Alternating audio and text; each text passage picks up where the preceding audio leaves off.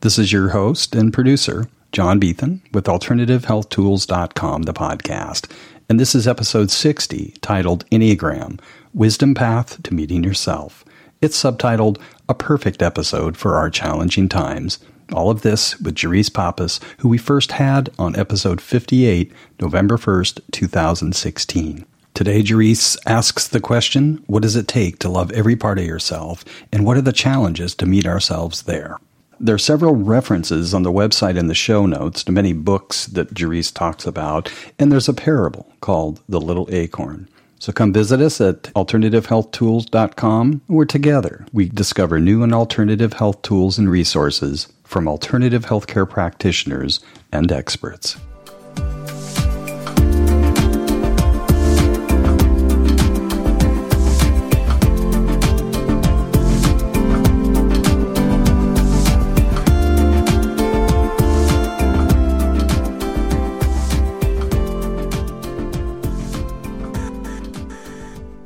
Welcome back. This is John Beetham, your host at alternativehealthtools.com, the podcast, and back by popular demand from episode 58, which is, is Jerice Pappas. Um, that particular episode was titled Enneagram Wisdom, The Alchemy of You, which was published on uh, November 1st, 2016. And welcome back, Jerice. Thank you, John. Popular demand. Isn't that fun? It feels good. Yeah. It feels good. Yeah, exactly.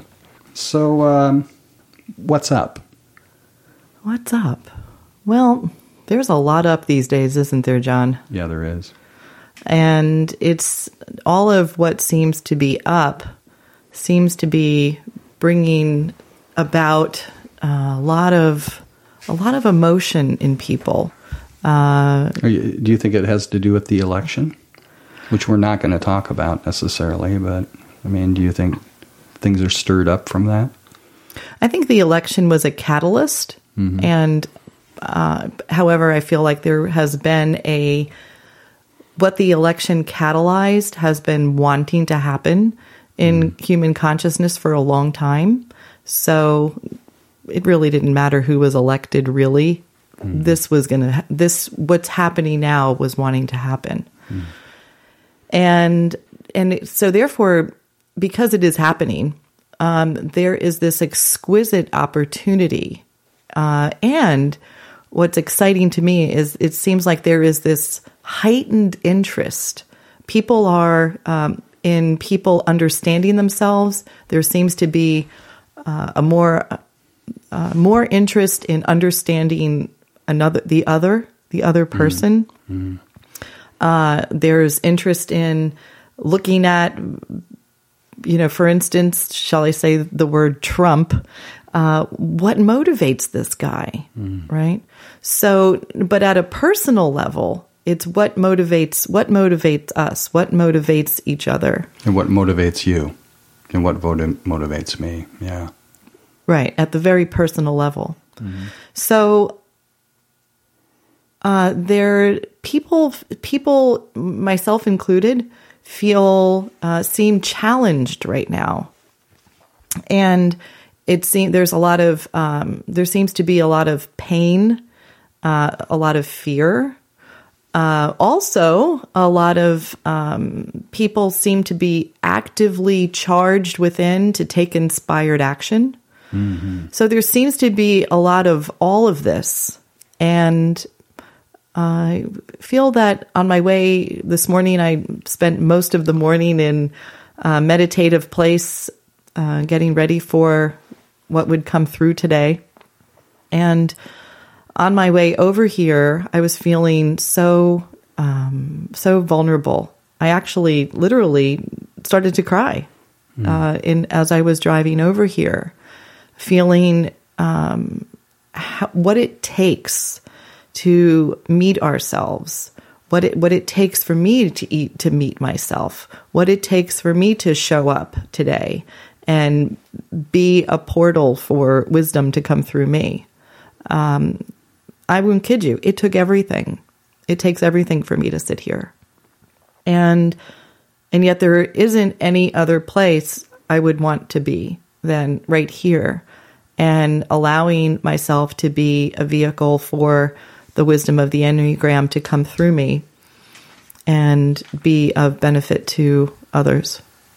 Awesome. Well, So, welcome again. thank you. All of you. All Thank the you. parts. Well, I'm going to play right off of that um, because that is that is really um, what is seems to be a, a theme right now, um, and it's loving loving all of who we are. What does it take to love all of who we are? What does it take to meet yourself? You're asking me? I'm asking everybody listening right now. Yeah. Yeah. What does it take? And in my experience, it takes everything.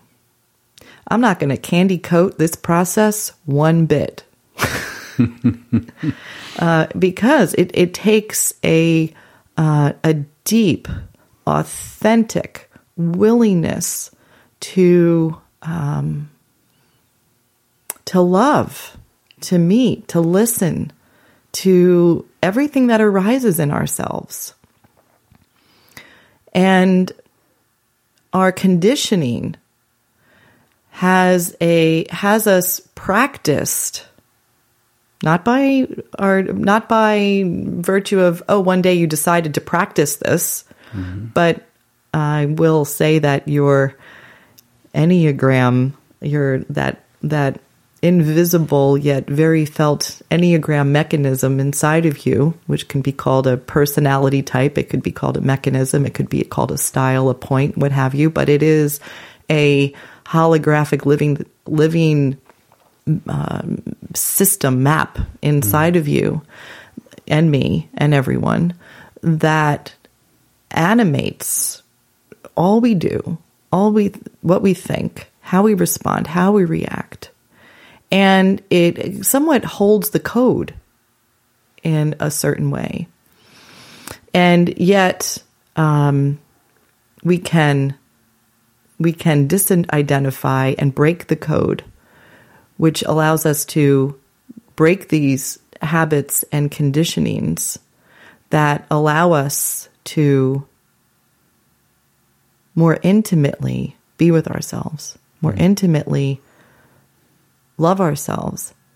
And when when that has when that has happened, then there's something that opens up inside of us that not only do we have this wonderful field of friendliness and availability living inside of us restored, but we're able to see others more truly and the whole world.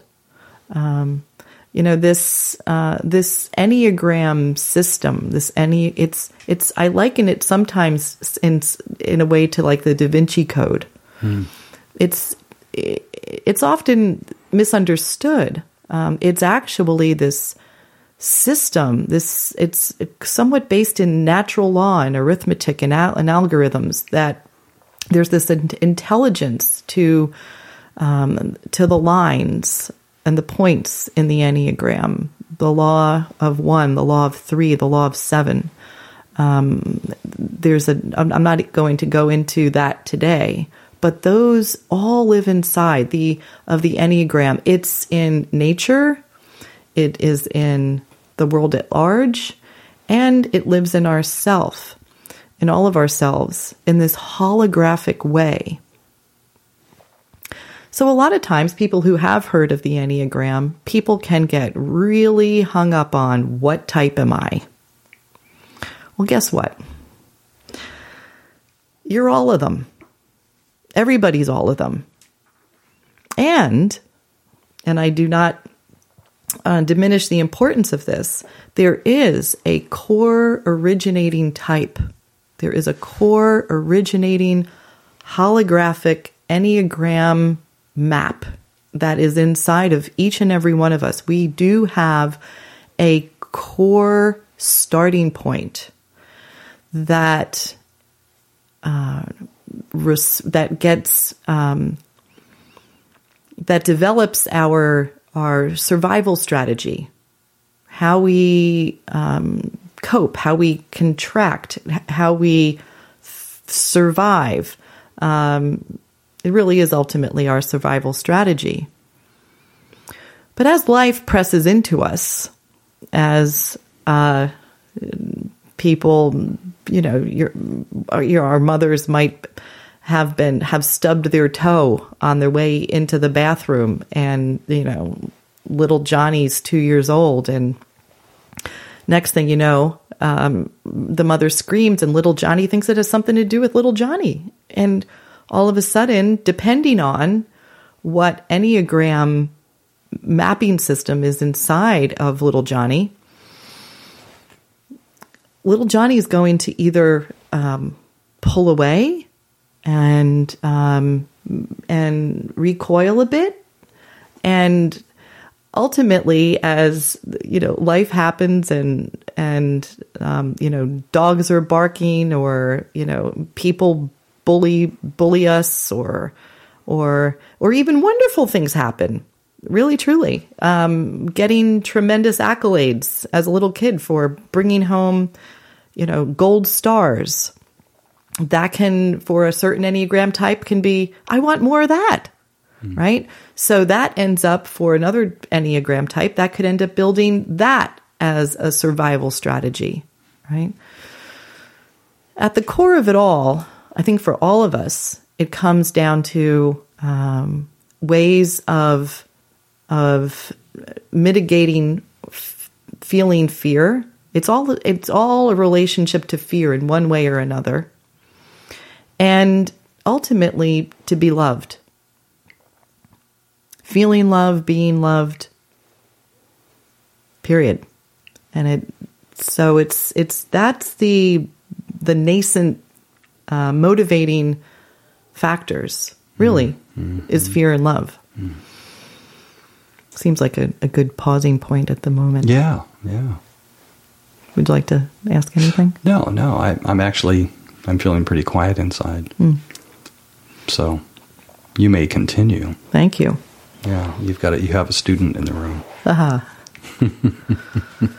so, what I would like to, um, where I think where another what I'd like to go back to is it's it's not so much about getting identified with a type. Yeah.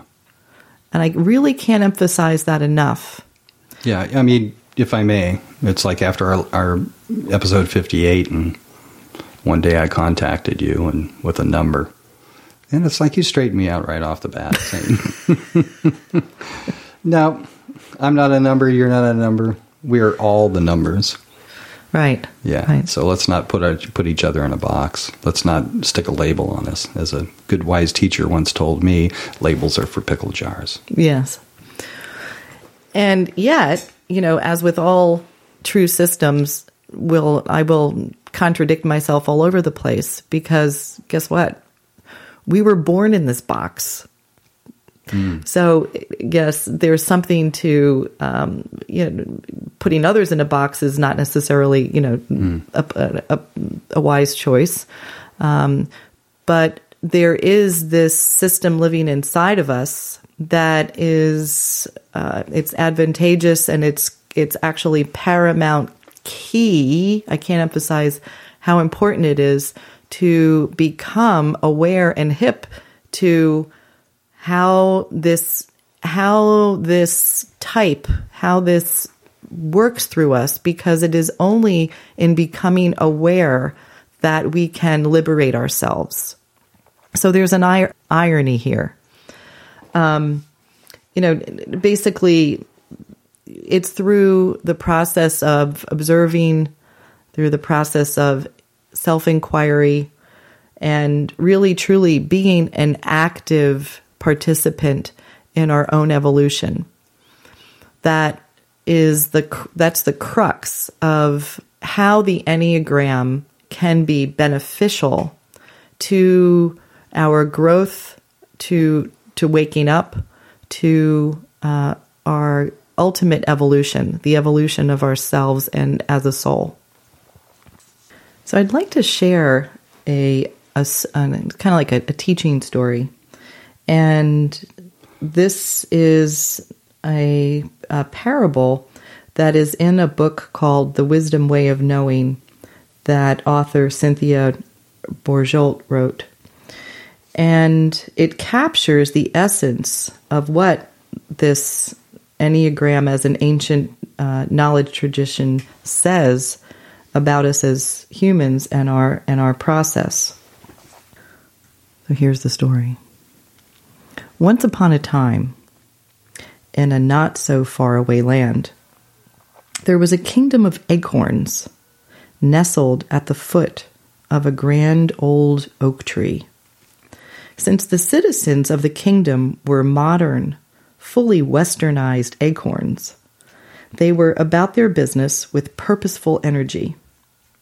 And since they were midlife baby boomer acorns, they engaged in a lot of self help courses.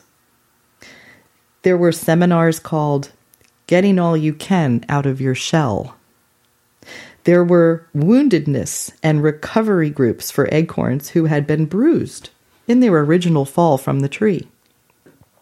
There were spas for oiling and polishing those shells and various acornopathic therapies to enhance longevity and well being. One day, in the midst of this kingdom, there suddenly appeared a naughty little stranger, apparently dropped out of the blue by a passing bird. He was capless and dirty, making an immediate negative impression on his fellow acorns. And crouched beneath the oak tree, he stammered out a wild tale.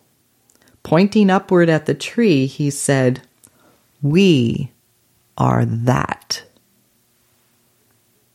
Delusional thinking, obviously, the other acorns concluded, but one of them continued to engage him in conversation. So tell us, how would we become that tree? Well, he said, pointing downward, it has something to do with going into the ground and cracking open the shell. Insane, they responded. Totally morbid. Why, then we wouldn't be acorns anymore.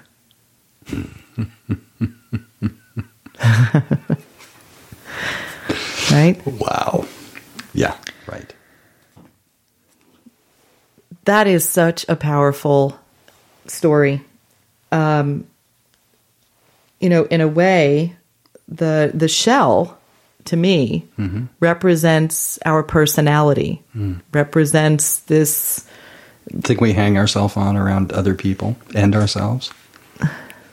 Well, it's this. It's what you know. It's what I'm referring to as the the enneagram type that lives inside of us that we interact with the world with, that we get so identified with. Mm-hmm.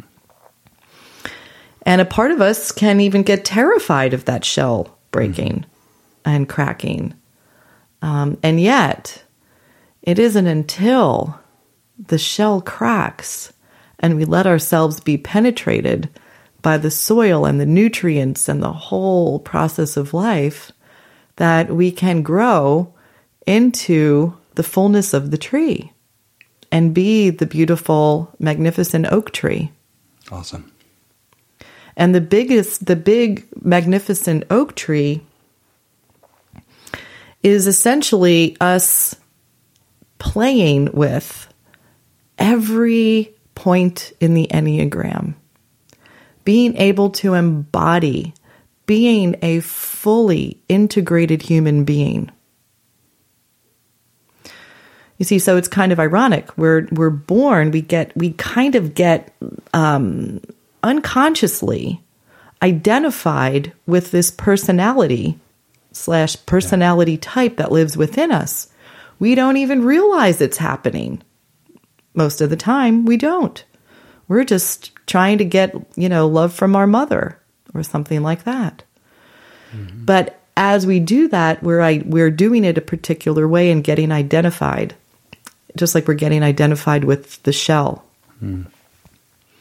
So I just find this to be incredibly, um, in, incredibly powerful, and I think as in life, as we get reminded about the potential that we are, we can be encouraged it might feel like we're being annihilated just mm-hmm. because we're letting go of particular personality defenses. But it's not true. It's actually not true. So, like the the little acorn, we what's what seems requisite in this process of us waking up is going underground, so to speak. But the acorn literally goes underground. You know, our the likeness of that in ourselves is being willing to go deep inside of ourselves to practice the self inquiry, to practice the self reflection, to become interested in understanding what our originating motiva- motivations are. Mm-hmm. And the the miraculous thing that happens is that as we do that, it creates space. A space gets created that then allows us to make a new decision. I remember many years ago, it was maybe seven or eight years ago, as I was becoming uh, intimately aware about what my Enneagram type is and how it um, how it was. I was going to say how it was ruining my life. hey, you got to laugh at yourself, folks. I got to tell you. Um, it's one of my salvations in life is that I can laugh at myself um, you know, good God, you know, my my Enneagram type as um, now I'm not so counterphobic, but there was a period where I was classically, you know, known as a counterphobic six. And oh my God, but I walk into a room with, you know, um, you know, just in a ballsy way and trying to take care of my friends and defend them and da da da. And, you know, it was exhausting being me. I have to just tell you, it was exhausting being me. And I, I thought I was helping my friends. A lot of times, you know, maybe I did sometimes, but it was, there was a way that I had so much energy into in defense and protection and that I was I was totally unaware how cut off I was from feeling myself and really truly being in tune with the other people mm-hmm. Mm-hmm. Um, that I care about, the ones that I care about the most. So, this is where taking the time and, and working with someone, uh, like myself, for instance, who can support you in being able to lovingly meet yourself to lovingly meet wh- how we def- where we're defended.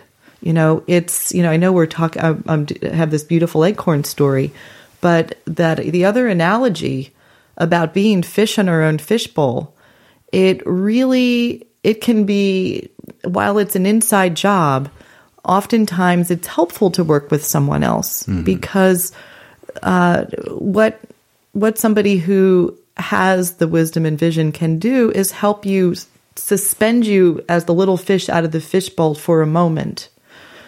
Then, once we get hip to what these patterns are that take us down these paths that may not be of service to us, we in that in that moment where the, where where we are taking a moment to to look inside and reflect a space gets created that we can make a new choice. And I promise you, because I see this in my life, I am, I am not even close to the person I was five years ago, maybe even two years ago. The other gift of this process of really letting, really applying yourself to understanding yourself through the lens of the Enneagram is you become more of who you truly are. It just happens. It happens, but it happens with practice. It happens every every day that I feel um, fear come into my mind or negative thoughts, I was like, okay, I stop. I, I, I pause with them. Sometimes I may need to, you know, when a, when a, when a, when a, when a dog will like shake and let fear move through it, it's like a PTSD reaction. Sometimes it, I have to s- still let it go through me. Um, Shake it off. shake it off, feel it, feel it all the way through. And yet I rem- I'm reminding myself at the process in the, in during the process, I at this point in my development, I do have access to an active witness that is with me and knows and I'm reminding myself I'm not my personality system. Hmm. I'm more than my personality system. I am this highest witness who is uh, lovingly holding how my personality system is transforming breath by breath, moment by moment, by point of focus of attention to point of focus of attention. You know, uh, this was not, I never thought I would say this, but, you know, I was raised Catholic. And one of the, one of my favorite things that I was told Jesus said, because I didn't literally hang out with Jesus, um, is that the kingdom of heaven lives within you. And I love that. And that is my experience with this. And I actually feel like the Enneagram gives us access to this kingdom of heaven that lives within us. As an example, what would you say? I'm feeling it right now. I'm feeling it right now. It's there's um, there is this wave of peacefulness. You know, the there's something about. Um, okay, let me let me try to answer your question. Um, I won't kid you. I was feeling um, a, tr- a tremendous amount of um, fear. Uh, you know, sitting here, what was going to what what what was going to come through me today? Sitting at the sitting at this microphone, and I kept meeting myself. I kept letting myself be guided by my my highest vision, which is to to be of service, to let myself be a wisdom leader, to um, to not disallow the fear. It actually, I have learned, whether I like it or not, it needs to be met. And in the meeting of it, it transmutes. So here, I've been doing that the whole time. And then I get to this, you know, un- unexpected holy moment where I'm remembering what Jesus said. And I'm also thinking of the um, the the triangle in this, and I, I may or may not go into all of the different types today because I feel like I did that quite well in the last Oh yeah. um, in the last sec- segment. Um, the there is a central triangle in the enneagram, and it goes. There's a nine at the top of the triangle. There is a three at the bottom right of the triangle, and there is a six at the bottom left of the triangle.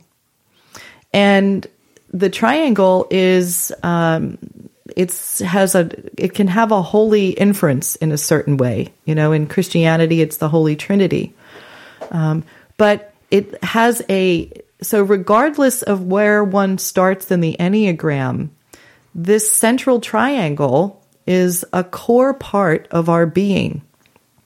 So this this trinity, this this nine six three triangle as the the bedrock core of the enneagram that again lives inside of us. This as a whole, this triangle itself, this trinity, um, which can is also also likened to the the law of three.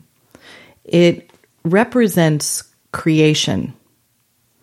So it's so encoded within us in this 369 963 however you want to say it it doesn't matter relationship is the activation point for creation within us and all processes that we go through. So the it turns out that speaking of type 3 and there would be in some ways even more emphasis, for someone who would be a type 3 but the core transformational theme connected to type 3 is disidentification from the personality through observation. So again, I'll say that one more time. So, and I'm not, right, right now, I'm not speaking, I'm speaking to the overall process. So I'm not speaking to qualities that go with type 3 but as it relates to the power of this trinity, this central triangle, which is the hub of the Enneagram, that the core transformational theme, again, connected to type 3, is actually actively disidentification from the personality through observation. Mm. The second step, and this this this is all inside of the Enneagram being a wisdom path of awakening. Right? This is just to again reiterate the context. So, type six, which is on the bottom left of the triangle, is all about surrendering to the fear and emotional suffering associated with loosening our personality or ego defenses mm. so that we can put down our defenses and integrate our shadow. Our shadow being the um, disassociated or warded off feelings or aspects of ourselves that um, we deemed well, it, we didn't even actually deem them anything. They just they they're aspects of ourselves that all of a sudden we um, became unconscious to, but are nonetheless um, having quite an impact on the show, so to speak. And then um, the the third piece, the the nine, so and symbolized by the nine is actively working toward transcendence and union. And this is so that we can rise above our limited view of our personality as fish in the fishbowl, as I was saying earlier, and merge with this greater sense of um, our wholeness, of peace, of tranquility, of of ultimate of ultimately being able to live from our our highest self. And I just can't emphasize enough um, that this process requires uh, so much humility.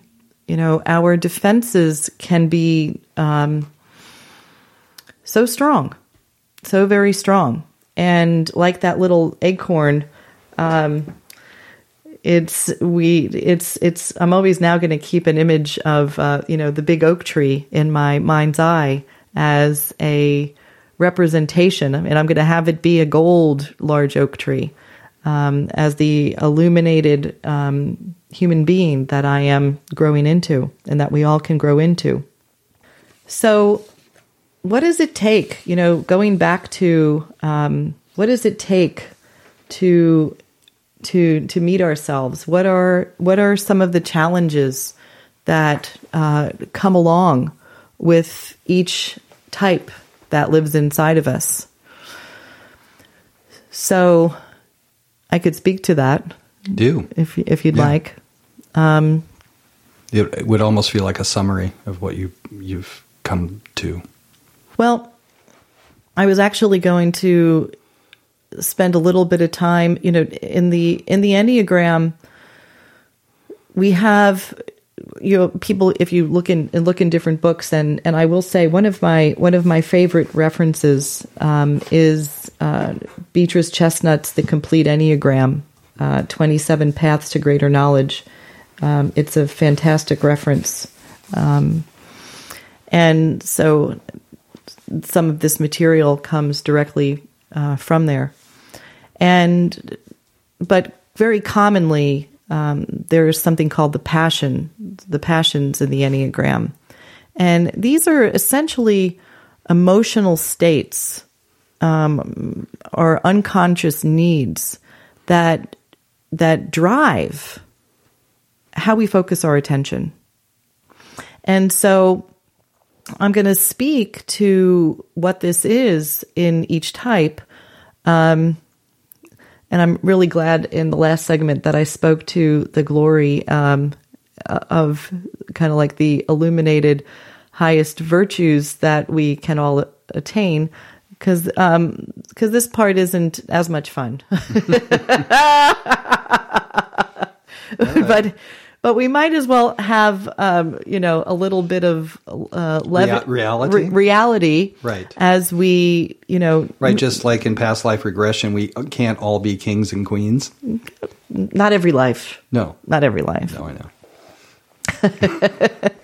So, beginning, I'm I'm going to um, I'm going to start with the the the one in the enneagram, and what can often be um, a unconscious emotion is anger, and the one is part of the the the gut or the the belly the belly triad, and so the this anger though will often exist in in the type 1 in a repressed uh, version.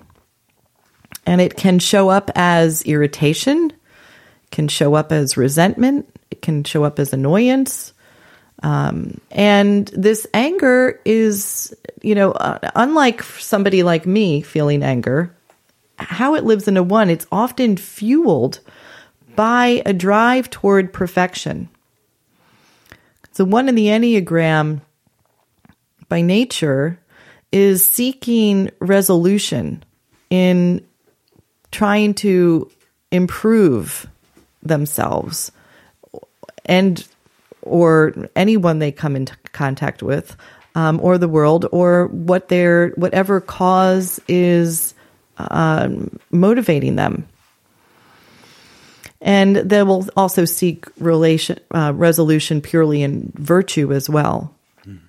The type two in the enneagram, what again is often an, an unconscious driver, is is pride, and it can manifest as a need to seduce others.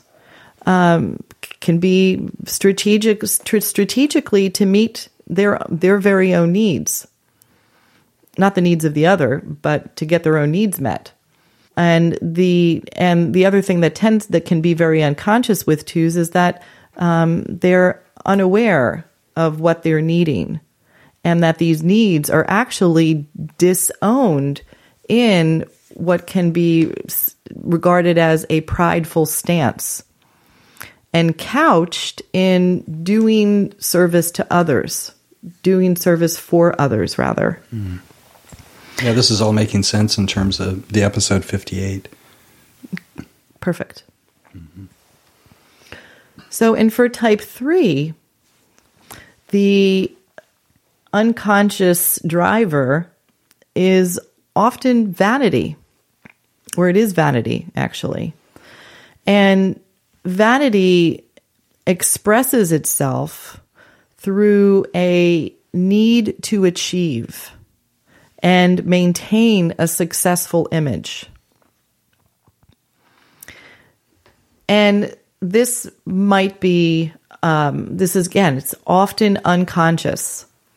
Um, some some threes might be out there on stage and other threes might be much more um, low key.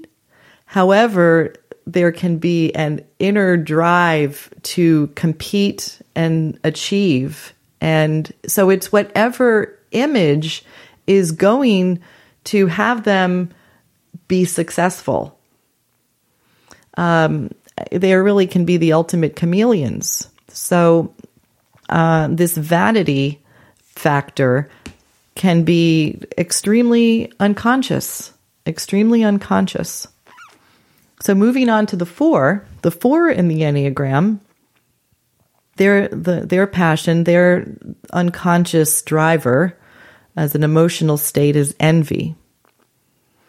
And almost every four, um, and something I will go into in another segment is there is uh, something called self preservation, one to one, can be referred to as, um, you know, bonding, uh, bonding type, uh, or social. Every t- every type has every type has subtypes. So these descriptions that I'm reading can look different depending on what subtype is actually dominant for the person.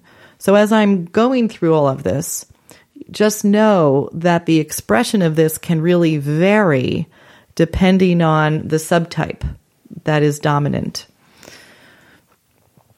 The Enneagram is very complex. It is really impossible to touch on any aspect of it in in its totality in any in any segment. So that's part of what has had me hooked for 15 years. So back to the envy and the 4. So every every type 4 has something about suffering um, that is exaggerated in some way. And um, for, for some fours, their suffering grows out of a habit of comparing themselves to others and feeling and feeling envious um, or competitive. So moving on to type five, the emotional passion for the five is avarice. And the five, let me just speak to that for a second, often has a a with a with withdrawing stance. So this avarice comes with this feeling um, of being compelled to withhold and to hold on to what little time, energy, or resources they believe they have. And yet this is this is very, very real for the fives in the Enneagram. Very, very real. Moving on to type six. Type six, the emotional passion is fear. And so, and what, there's a little bit of what comes first, the chicken or the egg, with doubt and fear. Um, a lot of times our thought, we can have doubting thoughts that then result in us feeling fearful. Um, and then we can have feelings of fear that then can cascade into a series of doubting thoughts. Um, the focus of attention then is on, you know, how to um, prepare uh, so that we whatever we're fearing doesn't actually come true how do we secure ourselves and with you know getting safety being the six is essentially about safety and security. Um, so I'll I'll speak a little bit, you know, for a second because there are so many sixes in the world um, that there can be different energetic temperatures, so to speak, to how fear can live um, inside of different types of sixes and how how we can feel to others. So the self preservation six is often um, referred to as um, a warm six. So warm tends to be um, the, the overall feeling, and that can be a little bit um, you're like it could, it could be one of those you know head scratchers really somebody somebody's warmth is the result of somebody feeling fearful actually yes because the self-preservation or warm six one of their ways to disarm another person is if i meet you with with hospitality and friendliness and warmth um, my hope is that you will meet me in kind and nothing bad will happen. and we can come to a harmonious agreement. So, in a way, warmth is the self preservation six's way of keeping fear at bay. If I am agreeable and warm, then fear is quieter.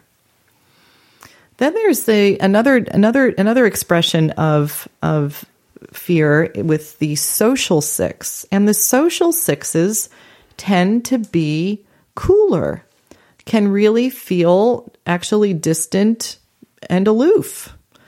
Um, and yet, what is what is what is actually behind that is there is their attention is on following rules in a certain way um, with regard to the group wanting to know what their position is and what their what their role is their sense of a sense of order is very relaxing to the six. It keeps the six's fear at ease if we're operating inside of a group and people know their roles and are following the rules then things are likely to not get out of hand right? So it's a uh, a social way, so to speak.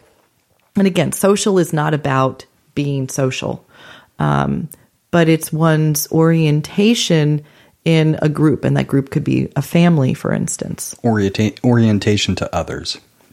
Correct. Generally. Gen- yes. I mean, it does. Yeah. Yeah. Actually, yeah.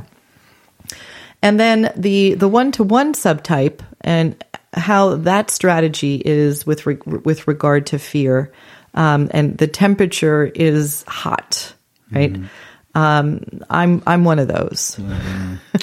Yeah, you're looking at another one, and I think I'm looking at another one. Yeah. You know, so the temperature is hot. What does hot mean? Hot means intense. Hot means we can fire up quickly. Mm-hmm. Um, we like, um, you know, if if my personality type as a as a as a one to one six begins to get um, afraid of something that my needs aren't going to get met, or even I'm going to be misunderstood, or what have you, my my my way of speaking might get quicker. I'm going to be leaning in to whatever it is for resolve, and and so that that's what gets called hot um, it gets intense.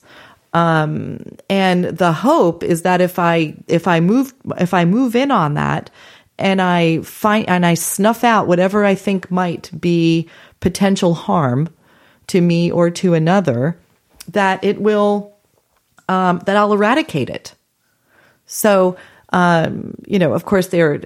So again, this is all. I'm just answering this question with regard to its real uh, how this expresses itself somewhat in relationship to fear.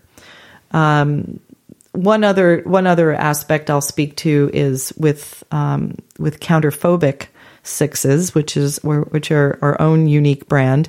Um, a lot of the men and women you'll see out doing crazy extreme sports, um, from motorcycle riding, bungee jumping, you name it. Uh, a lot of what will drive people doing extreme life threatening things is if I can dare life in a big way, then it's almost like I'll, if, if I, I'll outdo fear itself. I'm going to, I'm going to blow past fear and conquer it by defying it. And and in that process, there's also a, like a shut off valve happens and one is not aware of fear beyond a certain point because you can't be aware of fear and do life threatening things. So it is, it's a fear to, it's an absolutely fear. So uh, are these commonly called risk takers? You, well, you could say that. Um, but it's more, but it's truly more extreme because every type. Mm-hmm. I'm just trying to give the the the the flavor for the counterphobic six okay. as it relates to fear. Every type could be a risk taker mm-hmm. for a different reason, but the counterphobic six is in a way denying, you know, it's it's de- defying fear. They're actually they're they are so actually terrified of feeling fear that they go to the most extreme way to prove that they don't need to be af- afraid of fear. So, there you go. Um, I think I think I touched on. I think I touched on the six well enough there. I, yeah, it's pretty well nailed in me. okay. Um, yeah. So again, that, that counterphobic piece again, it's it's really about by going against fear from a position of strength. Mm-hmm. Now, moving on to the seven, and then seven is interesting. the The emotional passion is gluttony, and you know, again, if you would go up to anybody and say, wow, you know, go up to a seven, what's your relationship to gluttony? And if this person doesn't know anything about the Enneagram, they might look at you funny, right? Not that we would ask anybody this that particular question, but this gluttony, you know, um, if one is in the the posture of being gluttonous, uh, as a self preservation seven, since I've gone a little bit on this uh, bandwagon here, they will be searching for pleasure and satisf- satisfaction and satisfying opportunities and will be creating a network of allies. Um, one of my dearest friends in the world is a self preservation seven. And um, let me tell you, they are just, they are a hoot and a half to have, uh, to have in your life. However, the, um, you know, again, I'm just going to use this opportunity to say that no type has a free pass. There is no type that is the type that is a better type for waking up because um, a, one of my co- local colleagues, um, Sarah Davis, and I were leading a, leading a meetup last night, and you know, and we were talking about how sobriety is the it's the that's the virtue, the way home for the seven is to be able to be sober, sober emotionally. This isn't about alcohol or anything like that. So imagine if one's unconscious emotional driver is gluttony. It's like, really? Sobriety? I mean, that, you know, especially to a seven, that can seem so boring, right? And yet, how to, how to have that, how to have that peace um, I digress. Moving on to the social type seven, the the how the social type seven, um, their relationship, it, it, the gluttony expresses itself as an anti gluttony, and it's ironic, but it's through actually being of service to others. Um, so their orientation is it's almost like that of the the like the the the two in the enneagram or the nine. It can actually look very much like another type. Um, this expression is a, a, a, counter type for the seven. Um, there, it's not so easy. Um, that's why I love the enneagram panels because uh, this can be more clarifying. There aren't um, there aren't as many social sevens, but this is truly their anti gluttony expression. It's like, I don't want to be seen as that. So almost so they put a lot of energy into their image out in the world of promoting being of service. They can be all about causes, and that will um, be their antidote to uh, what could be a not so great image of being gluttonous. So the the one to one expression of of gluttony for the seven is they will they will channel their gluttony in more of a of an idealistic search for the uh, the ultimate experience, the ultimate relationship. It could be awakening, but it's really whatever is going to be their ultimate um, experience. And it can be, um, you know, an intense, you know, savoring and um, major, ma- a lot of energy focused on whatever it is that has their attention. They're essentially consumed by this.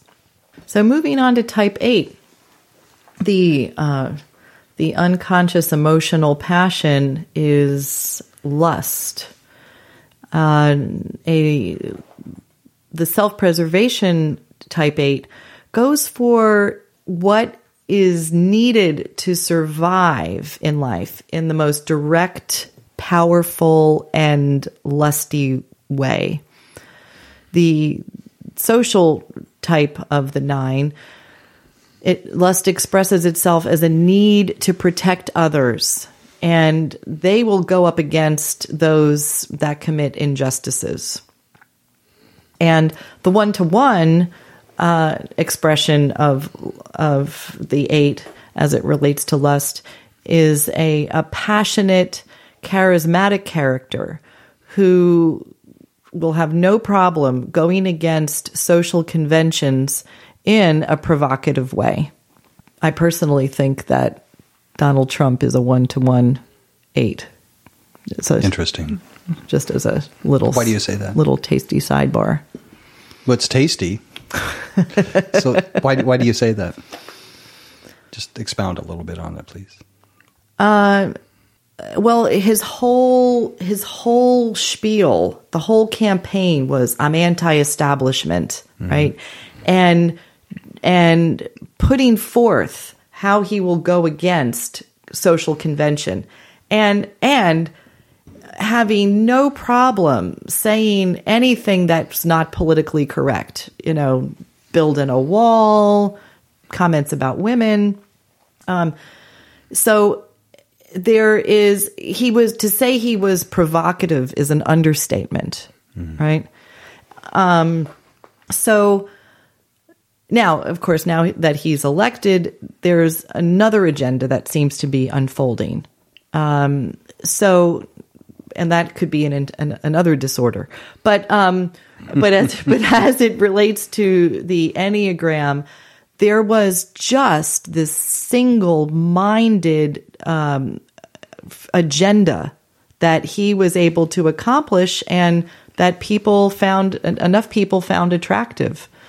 Um, and that was where the charisma came in. Even though he was offending people left and right there was there's a certain attractiveness to somebody that um, that lusts for power. It's essentially that's one of the things that it's really a lust for with the eight. It's a it's a lust for power. So anyway moving on. Yeah. the nine. Um the nine in the enneagram the and this can be um it's an interesting an interesting word. The emotion is uh the unconscious emotion is sloth right? So sloth even in you can almost hear it in in the the way the the word is expressed right? It it's how it expresses in a nine. It's it's as a need for a a fusion um in, in the service um of the passion of sloth it because merging with someone else um other than themselves is uh, it's an unconscious way that nines will distract themselves from their own reluctance to act on their own behalf.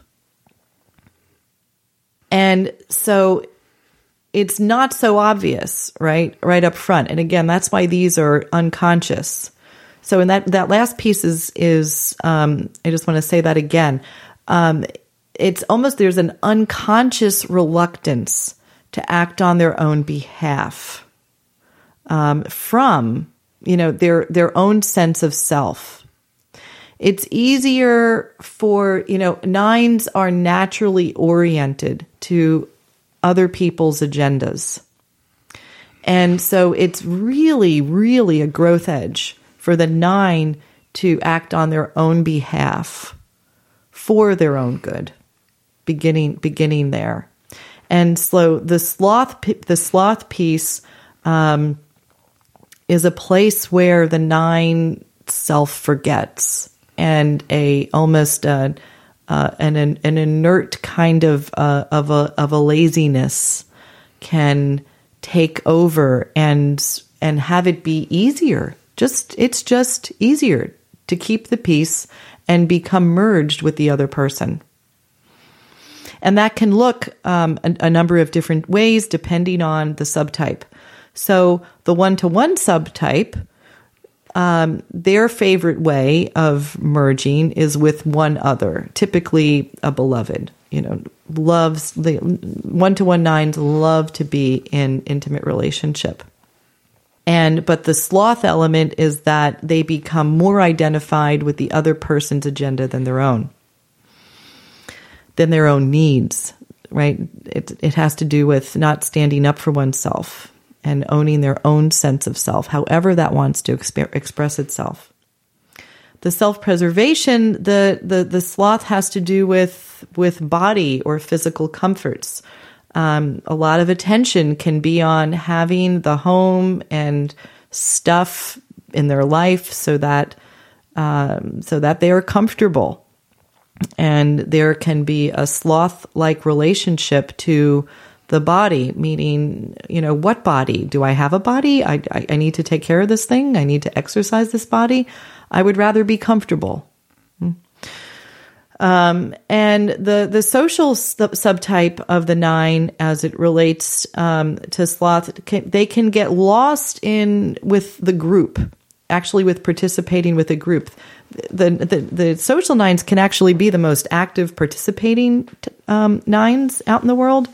Um, but the the sloth piece is again losing um, that that sense of self, but as it has to do with relationship with the group, and the the I would say the abiding cost um, of the the slothness. I just made that up is it it it it becomes at the expense of of knowing or feeling one's aliveness really the experience of life itself which being comfortable uh, you know that's that's a that's a pretty big price you know so uh, you know just to to bring this back to the beginning of what I was saying um, of this this segment of loving who you loving loving who we are and meeting ourselves. Um, this this process of of integration of all of who we are of transforming ourselves it truly is not for the faint of heart um, one really needs to be ready and willing to love all aspects of ourselves. And the the, the shadow parts um, I find are actually where the greatest jewels lie.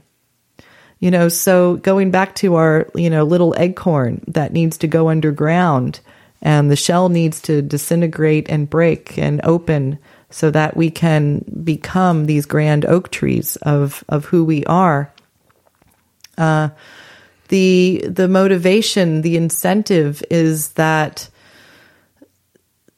yes, um, is feeling fear comfortable? No, but as I as I as I meet it and as I transmute it, it opens the door to creative action, to my to a sense of aliveness, to me and all of us taking action on the parts of our lives that we that matter the most. So I would love to close with um, inviting, you know, each and every one of you who is ready to begin, and it, it might even begin the process of lovingly meeting yourself, lovingly taking the ribbon off of these little boxes that hold jewels inside of ourselves. And to know that this process can be done with great care and great love. And yet the rewards are tremendous, absolutely tremendous. And so let yourself be surprised by life. You know, let yourself be surprised by the power of the Enneagram and the ancient wisdom that lives inside of you. So I'm available for one to one coaching, and um, my information will be on the Alternative Health Tools Definitely. website. Um, I'm excited to, uh, in 2017, I'll be creating some workshops that are going to be more somatically somatically based so that we That's are awesome. embodying these changes. I feel that is one of the a very very key way of integrating the wisdom and I am just really grateful to be here with you today, John, and thank you for this opportunity. Oh, you're welcome. Super nice to have you back. And it was really awesome. I sort of felt myself going deeper into the Enneagram wisdom.